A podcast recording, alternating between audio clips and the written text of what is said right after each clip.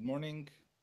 Today is the 12th of Heshvan, first day of November of 2017. We're going to start Hilchot Avodah Zarah veHukot Hagoyim of Harambam, a very, very important subject.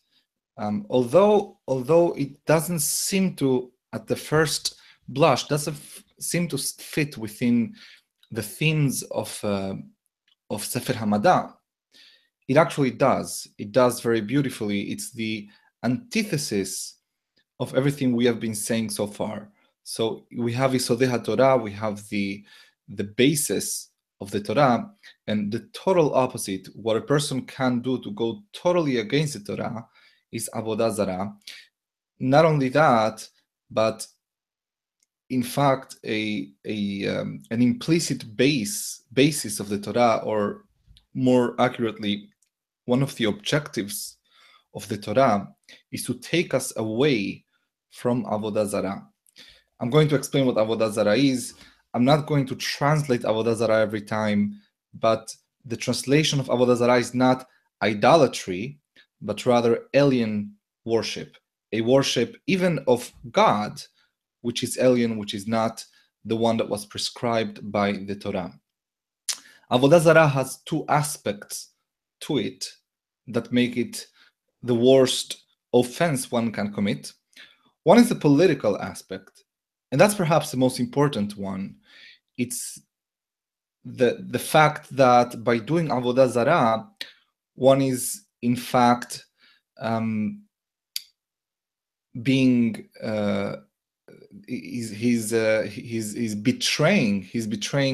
his relationship with God, and moreover, he's betraying his relationship with the Jewish people who have agreed as one to the Torah by engaging in something that goes so against it. So that's a political aspect of it, and Avodah Zarah really helps us understand the political aspect of our relationship, the Jewish people, with the other nations. And the other point is the more, let's call it, theological, philosophical aspect, which is really a psychological aspect. Avodah Zarah is a very, very interesting phenomenon that has always existed, exists till today, and it's an answer. Avodah Zarah, every practice of Avodah Zarah, the kinds of rituals and worships that people engage in, come to address innate human needs that we all have deep in our subconscious. So the Torah is the alternative to that. The Torah satisfies our soul and our subconscious needs in a more perfect way than Avodah Zarah does, but it addresses the same need, which is why, as I said before, one of the points of the Mitzvot and the point of the Torah is to try to save us from needing to recourse to Avodah Zarah. So with that, I'm going to begin.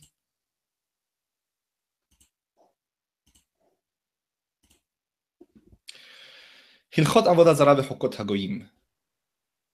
The halachot of Avodah Zarah, and together with Avodah Zarah, we also have something else at the end of this section, which is Hukot Hagoyim. It's all the habits of the other nations, or all the rights of the other nations, which also have something to do with Avodah Zarah, as we'll see. Yesh bichlal alachad v'chamishim mitzvot. It has 51 mitzvot. I'm not going to translate them simply because it would take too long. Shetem mitzvot aseh, there is two positive, affirmative prescriptions. V'tesha ve'arba'im mitzvot aseh, 49 negative prescriptions. As you can see, a lot of mitzvot have to do with Avodah Zarah. V'zehu peratan, and this is their list. Shelo lifnot achar avodah zara, shelo latur achar hirhur halev u'riyat ha'ainayim, shelo legadef, shelo ya'avod otaha kederech avodataha, shelo yishtahave laha, shelo la'asot pesel le'asmo, shelo la'asot pesel afilu la'acherim, shelo la'asot surot afilu lenoi, shelo lehadiach acherim achareha, lisrof eir hanidahat, shelo livnotaha, shelo lehenot mikol mamonaha, shelo lehasid yahid לעובדה, שלא לאהוב המסית, שלא לעזוב שנאתו, שלא להסילו, שלא ללמד עליו זכות, שלא יימנע מללמד עליו חובה, שלא להתנבא בשמה, שלא לשמוע מן המתנבא בשמה, שלא להתנבא בשקר ואפילו בשם השם, שלא לרור מהדירת נביא שקר, שלא להישבע בשם עבודה זרה, שלא לעשות אוב, שלא לעשות ידעוני, שלא להעביר למולך, שלא להקים מסבה, שלא להשתחוות על אבן משכית, שלא להתעשרה, לאבד עבודה זרה וכל הנעשה בשבילה, שלא להנות בעבודה זרה ובכל משמשיה, שלא להנות בסיפויי נעבד, שלא לכרות בדית לעובדי עבודה זרה, שלא לחון עליהן, שלא ישבו בארסנו, שלא להידמות במנהגותם ומלבושן, שלא לנחש, שלא לקסום, שלא לעונן, שלא לחבור חבר, שלא לדרוש למתים, שלא לשאול באוב, שלא לשאול בדעוני, שלא לחשף, שלא להקיף פאת ראש, שלא להשחית פאת זקן, שלא יעד איש עד אישה, שלא תעד אישה עד איש, שלא לכתוב קעקע, שלא להתקודד, שלא לעשות כרוכה על מת, ובאור כל המצוות האלו, בפרקים אלו, and the elaboration of this mitzvot is going to be in this chapter. פרק ראשון. Halacha Alef. This chapter is going to be more of a historical background to Avodah Zarah and how it came to be, answering a very major question. If Adam Harishon knew he was created, and he knew that God created him, and he presumably told this to his children and his children to his children, then how could anyone ever start doing Avodah Zarah? So that's one of the points of this chapter, to answer this interesting question. A more important and sophisticated point is to explain to us the psychology behind Avodah Zarah, and more importantly, the political motivations behind Avodah Zarah through some sort of a story. Obviously, all based in Midrashim from Hachamim. Bimei Enosh, in the times of Enosh, who was the grandson of Adam Harishon, ta'u b'nei ha'adam ta'ud gedola, v'nim'ara atzat chachmei oto hador, ve'enosh atzmo min hato'im. People made a big mistake.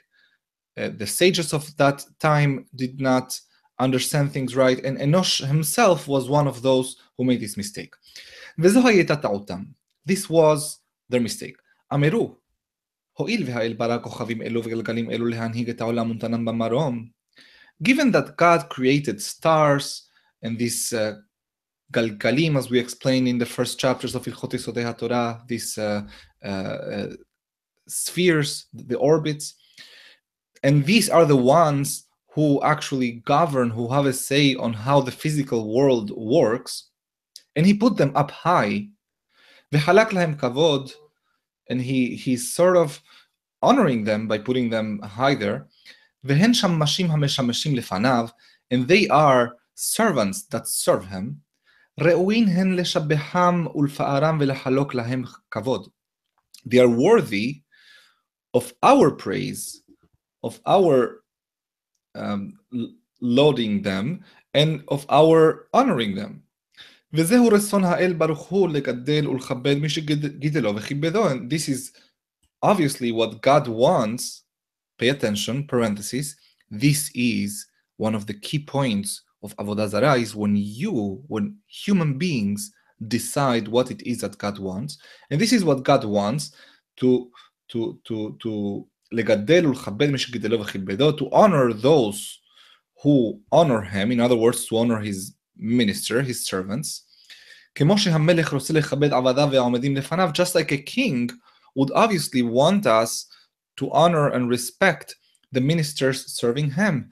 And by honoring, by respecting the ministers of the king, we are respecting and honoring the king himself.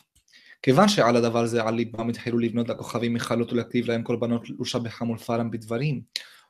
they concluded that, then they started actually building altars and building temples and bringing offerings and to praise them with words, and to bow down before them, in order to obtain the favor of the Creator. They were aware of God being the Creator, and that the object of their worship was what created them. With this faulty with this faulty understanding, idea of them. And this was the root of Avodah Zarah.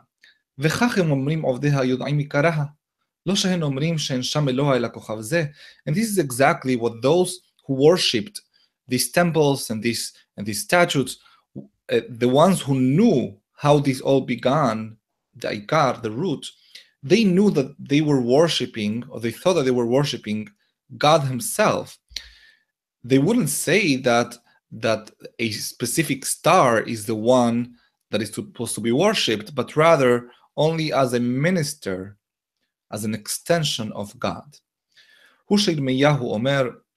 And Irmiyahu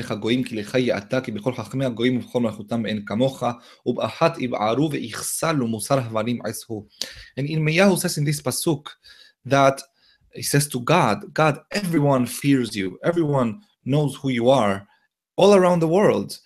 And the fact that they do Avodah Zarah is not because they don't know who you are and they don't fear you, but they make one small mistake. There is one cognitive error that they have that brings them to worship the way they worship, not because they don't take you seriously. God, everyone all around the world knows about you, takes you seriously, is the pasuk. Klomar, הכל יודעים שאתה הוא האל לבדך, אבל טעותם וכסילותם שמדמים שזה ההבל לצונך הוא. As if to say that everyone knows that you are the only God, but their mistake and their cognitive fault is that they imagine that this object of their worship is what you want.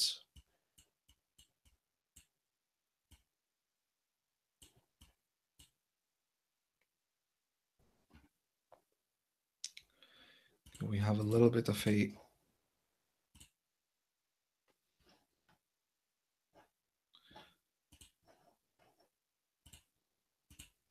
I'm going to switch Mishneh Torah, just 1 second.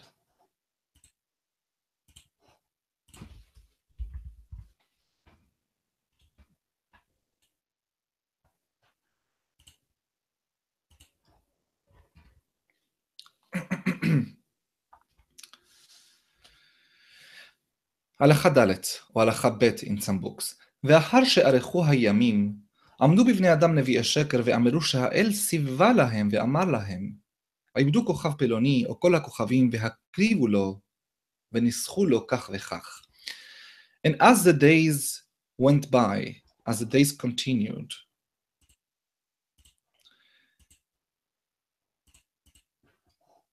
then not only did people worship temples and statues that represented in their minds the ministers, so to speak, of God, the stars and the constellations, in order to honor God Himself, but as time went on, there arose false prophets, and they said, falsely, deliberately, lying, that God Himself had come to them and told them that this is what they have to do. They have to worship this certain star, or they have to worship all of the stars, and they have to bring this and this offering, obviously in very, very detailed instructions, and you have to build them this kind of a temple, and you have to make this kind of a statute, and bow down to it. And he wants everyone to worship him this way, the women, the children, and everyone else. And then he further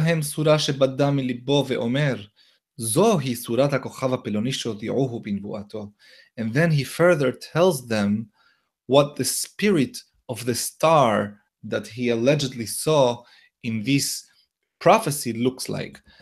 An asterisk, I want to drop a footnote here. Throughout antiquity and until recently, what was always worshipped in Avodah Zarah was not the object itself. No Native American in their right mind would have thought that the totem carved 2 hours ago from wood has some power. What they always thought is that this totem somehow becomes worthy, becomes capable of serving as a house for, serving as a base for the spirit. It's the spirit that they are worshiping. The spirit goes inside the totem, and that's what they're worshiping. So when we speak about, for example, Surat Hama, Surat Levana, later on in the chapters, Harambam explains in Perush HaMishnayot that the way the Goyim would worship the sun and the moon is not by the shape of the sun, the shape of the moon, but rather by the shape of something else that represents the sun or the moon. So just to give you an example, in Roman times, the god Apollo, which was shaped as a human, it was shaped as a very fit human being on a chariot, he represented the sun. He was a sun god. In other words, it's not a sun itself. It's not the shape of a sun, but the shape of this man riding a chariot. That is Apollo. Or the goddess Diana represented the moon. So these are two examples of what Surot is. And this is what these false prophets would say in their description of how God allegedly wants to be worshipped. And this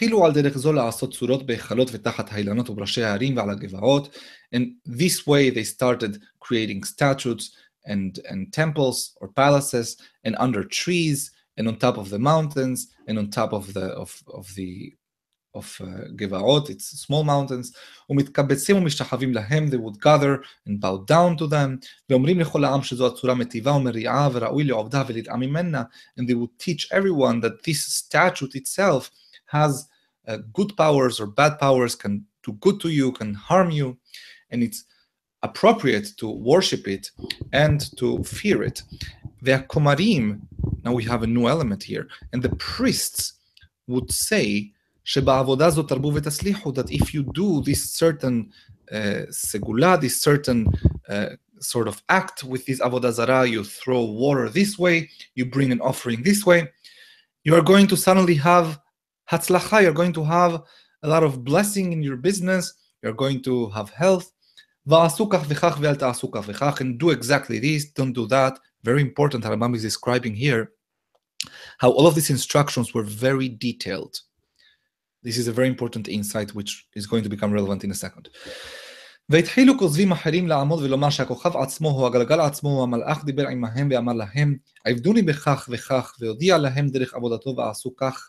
And there were some other kind of liars. So the first kind of liars were Nevi'ei HaSheker, false prophets that would say that God spoke to them.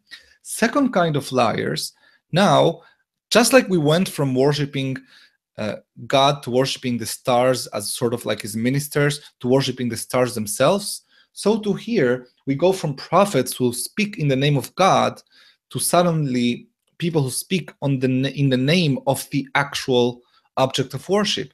And they would come and say, hey, this star came to me in my dream. Apollo, representing the sun, came to me in my dream, or an angel, and said that we have to worship him this and this way. And he told me exactly how to worship him. He said, do this, don't do that.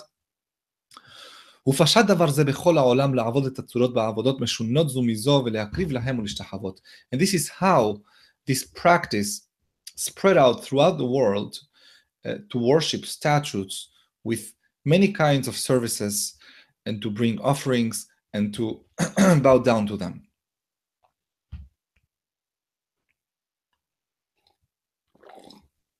Halacha Zayin.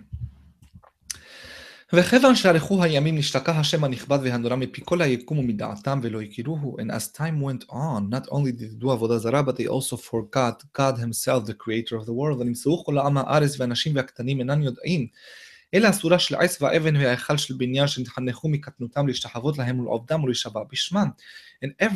and the women, and the children, the only thing that they grew up knowing, and they ended up knowing, was the statute and the temple they went to, and they were educated to worship since they were little, and to swear and to take an oath on their names.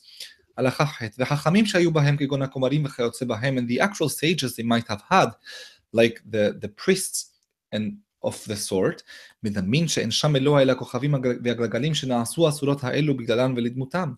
even those priests eventually started believing themselves that the only entity that's worthy of worship are the stars and are the Galgalim, for whom these surot, these figures, these representations, these statues were made in order to represent them. In other words, the sun, for whom this statue of Apollo was made.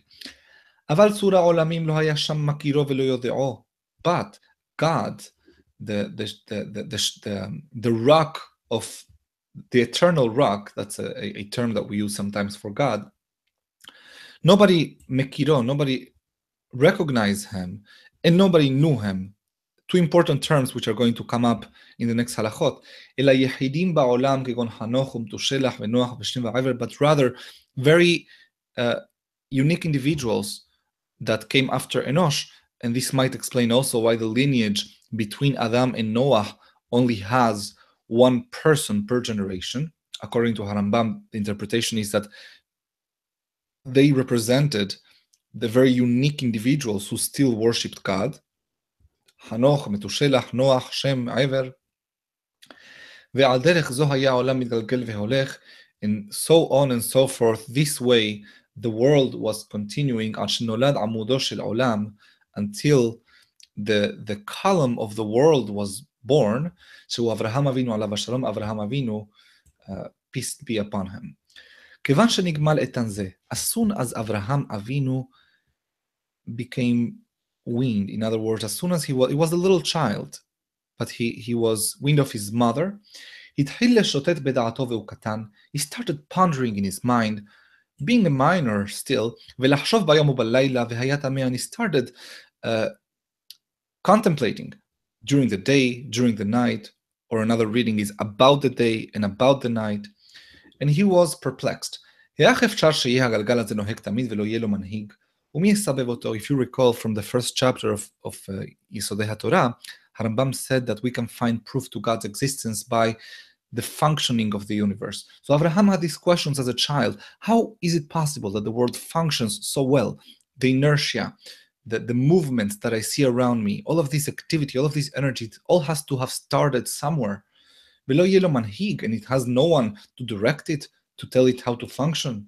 Again, a point we made in the Isodeha Torah, the world as we know it functions a little too well.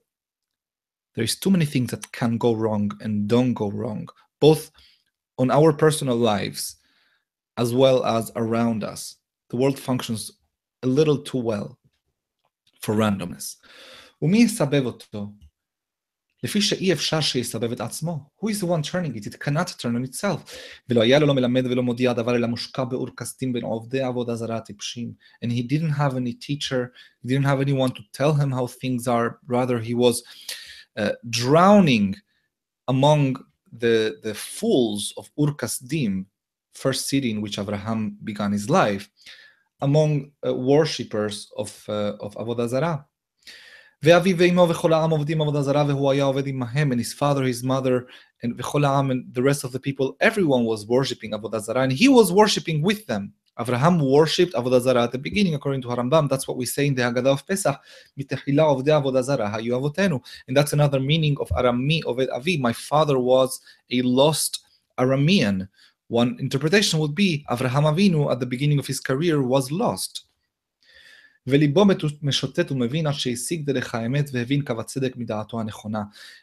his heart continued trying to wander and to understand until finally he got it. He got the true way, the way that leads to the emet, and he understood the line of the tzedek. Emet and tzedek, okay? Emet and tzedek, two things that the Torah represents, the alternative of Avodah Zarah, both at the intellectual level, that's the emet, and tzedek at the political level. Avodah Zarah does not bring about a very pleasant society in which to live. It brings about a hierarchical society. Kav HaTzedek can only derive from another philosophical system, namely the Torah. But Avraham discovered all of this on his own. And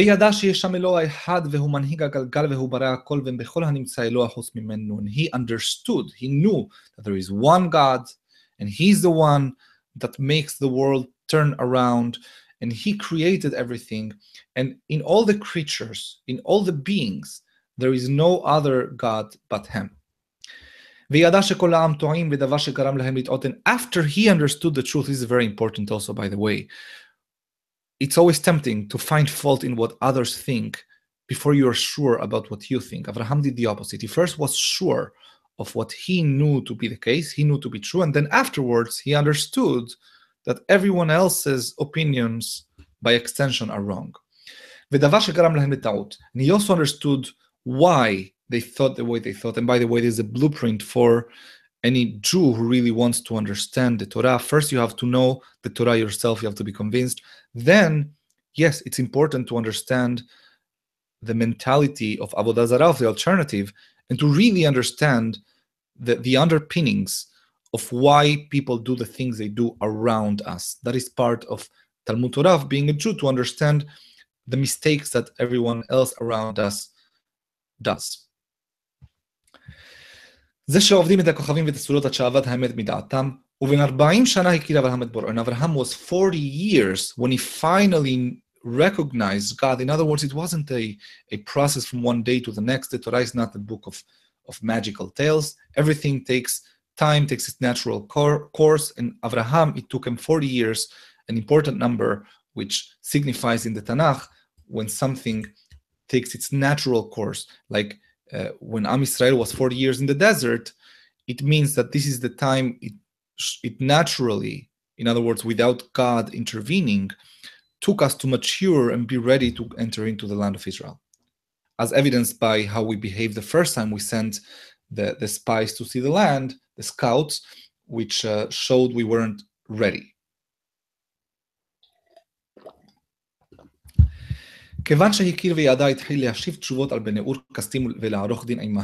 as he both hikir ve'yada, this was two steps.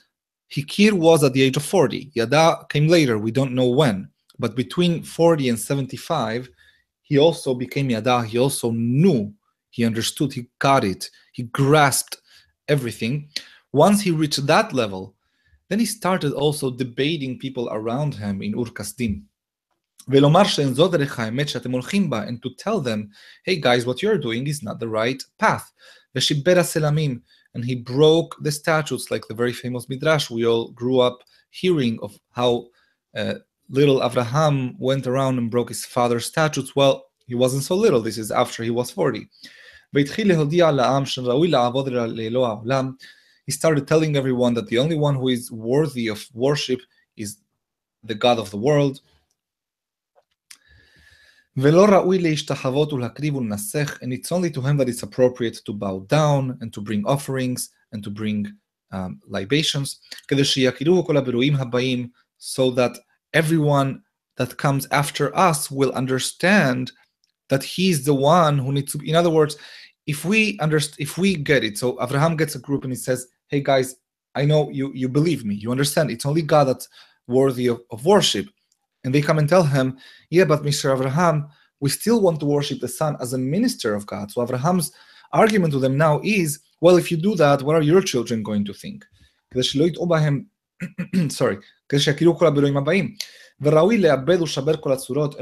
Avraham said it's appropriate to destroy all the other statutes, so that the people do not get confused with them. Interesting. What Avraham wants is to avoid confusion. What the first Komarim wanted, what the first priest that started Avodah Zarah wanted, was actually to confuse people. And Avodah Zarah, at the political level, is a tool for manipulation, as we are going to see throughout this book. Avodah Zarah is a tool for manipulation. And if I want a group of people to follow me, cult-like, all I have to do is tell them to follow what I say, because I say it. And the more details I give of how to do a certain thing, the more power I have over their lives.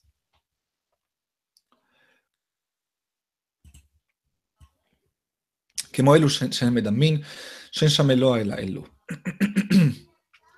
Gimal. When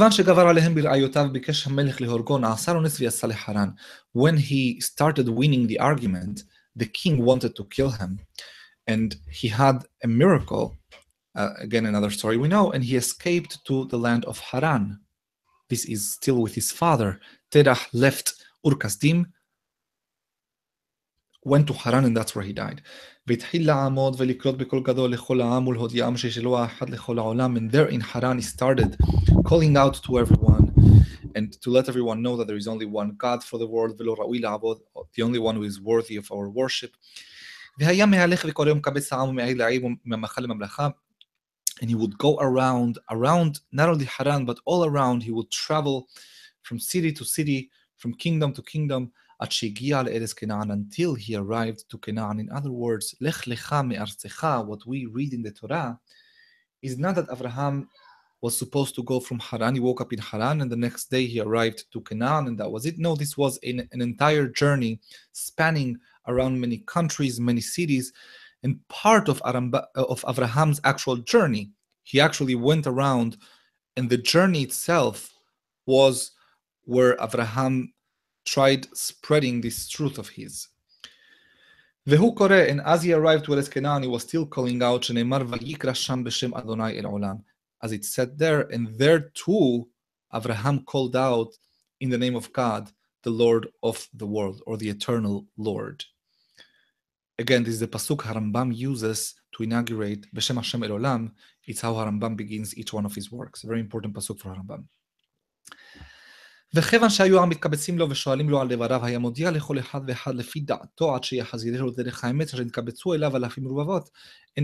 people would gather around and ask him, what are these things he's saying, he would explain to them according to their understanding until they returned to the true path, until he had a following of thousands and tens of thousands. Vehem Anshe Bet Avraham, and these are the people that are called in the Torah Anshe Bet Avraham. Veshatal belibam ha'ikar ha'gadol hazeh, and he planted within them, very important metaphor, that the truth is something that is like a seed you plant in someone's heart and then it has to grow. He planted in them this very great root. He wrote books in it. Some people say that this is an allusion to there is a book that we have. Well, this is what Hachamim say. Hachamim say that Avraham wrote books on it. Some people say that one of the books that Avraham wrote is what the book that we call Sefer HaYesirah. Most people think that this is a book written in the time of the Amoraim, but it's written as though Avraham or Adam Harishon were the ones writing it.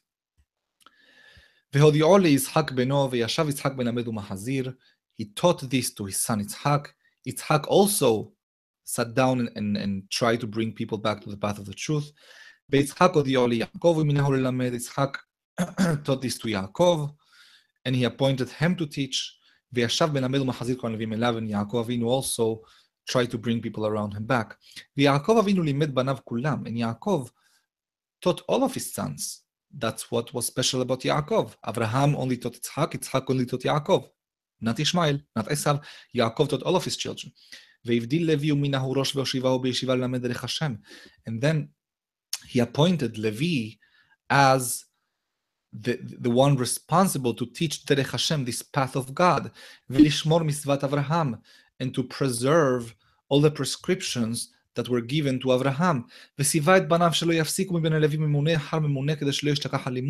And he instructed his children that within Levi, every generation following from Levi should never stop being the ones responsible to teach these principles to the rest of the children of Israel. And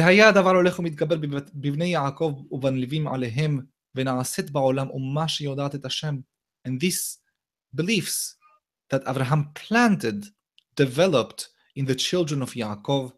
Uvanilvim alehem, important. Harambam is giving here a hint that the people who came out of Misraim were not all descendants of Yaakov. And the Torah says that. Vegam Erev Rav Ala Itam.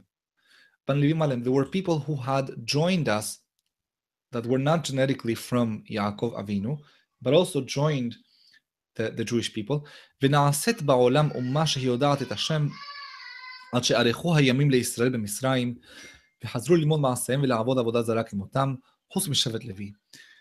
Until time went on, and as the children of Israel stayed in Mitzrayim, again they started learning from the Egyptian ways and to worship Avodah Zarah like them, other than the tribe of Levi, that they continued following what their ancestors had told them.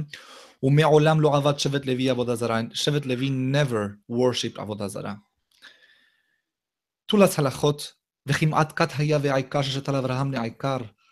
And we were very close to losing this great principle, this great root that Abraham had planted. And almost the children of Yaakov in Mitzrayim, they were about to go back to the mistaken ways of the other nations. But God, out of His love for us, and out of His desire to keep the oath that He had given to Abraham, that his nation would be a great nation, Asa, He made, in other words, God made Moshe, He made Moshe into Rabbenu v'Rabban shel kol hanevim. God made Moshe into our master and the master of all other prophets. In other words, He made him into this super prophet, a prophet that was never like him before, nor will there ever be. Veshalecho, and He sent him to us. When Moshe Rabbeinu had this prophecy, and God chose Israel not only as the descendants of Avraham, Itzhak, and Yaakov, but He chose them as Nahala, He chose them as the ones who would be the recipients of this heritage that God has for us. Hichtiran b'misvot, He crowned us, or He crowned them with the precept, ve'odi'am derech avodato, and He is the one who told us exactly how to worship Him, umayhiye mishpat avodah zarah, and including also within the way to worship Him, what should be done with the avodah zarah, v'chol hato'im achareha, and all the ones who go after avodah zarah. This is the end of the first chapter. Tomorrow we continue, Be'ezat Hashem, with the second chapter.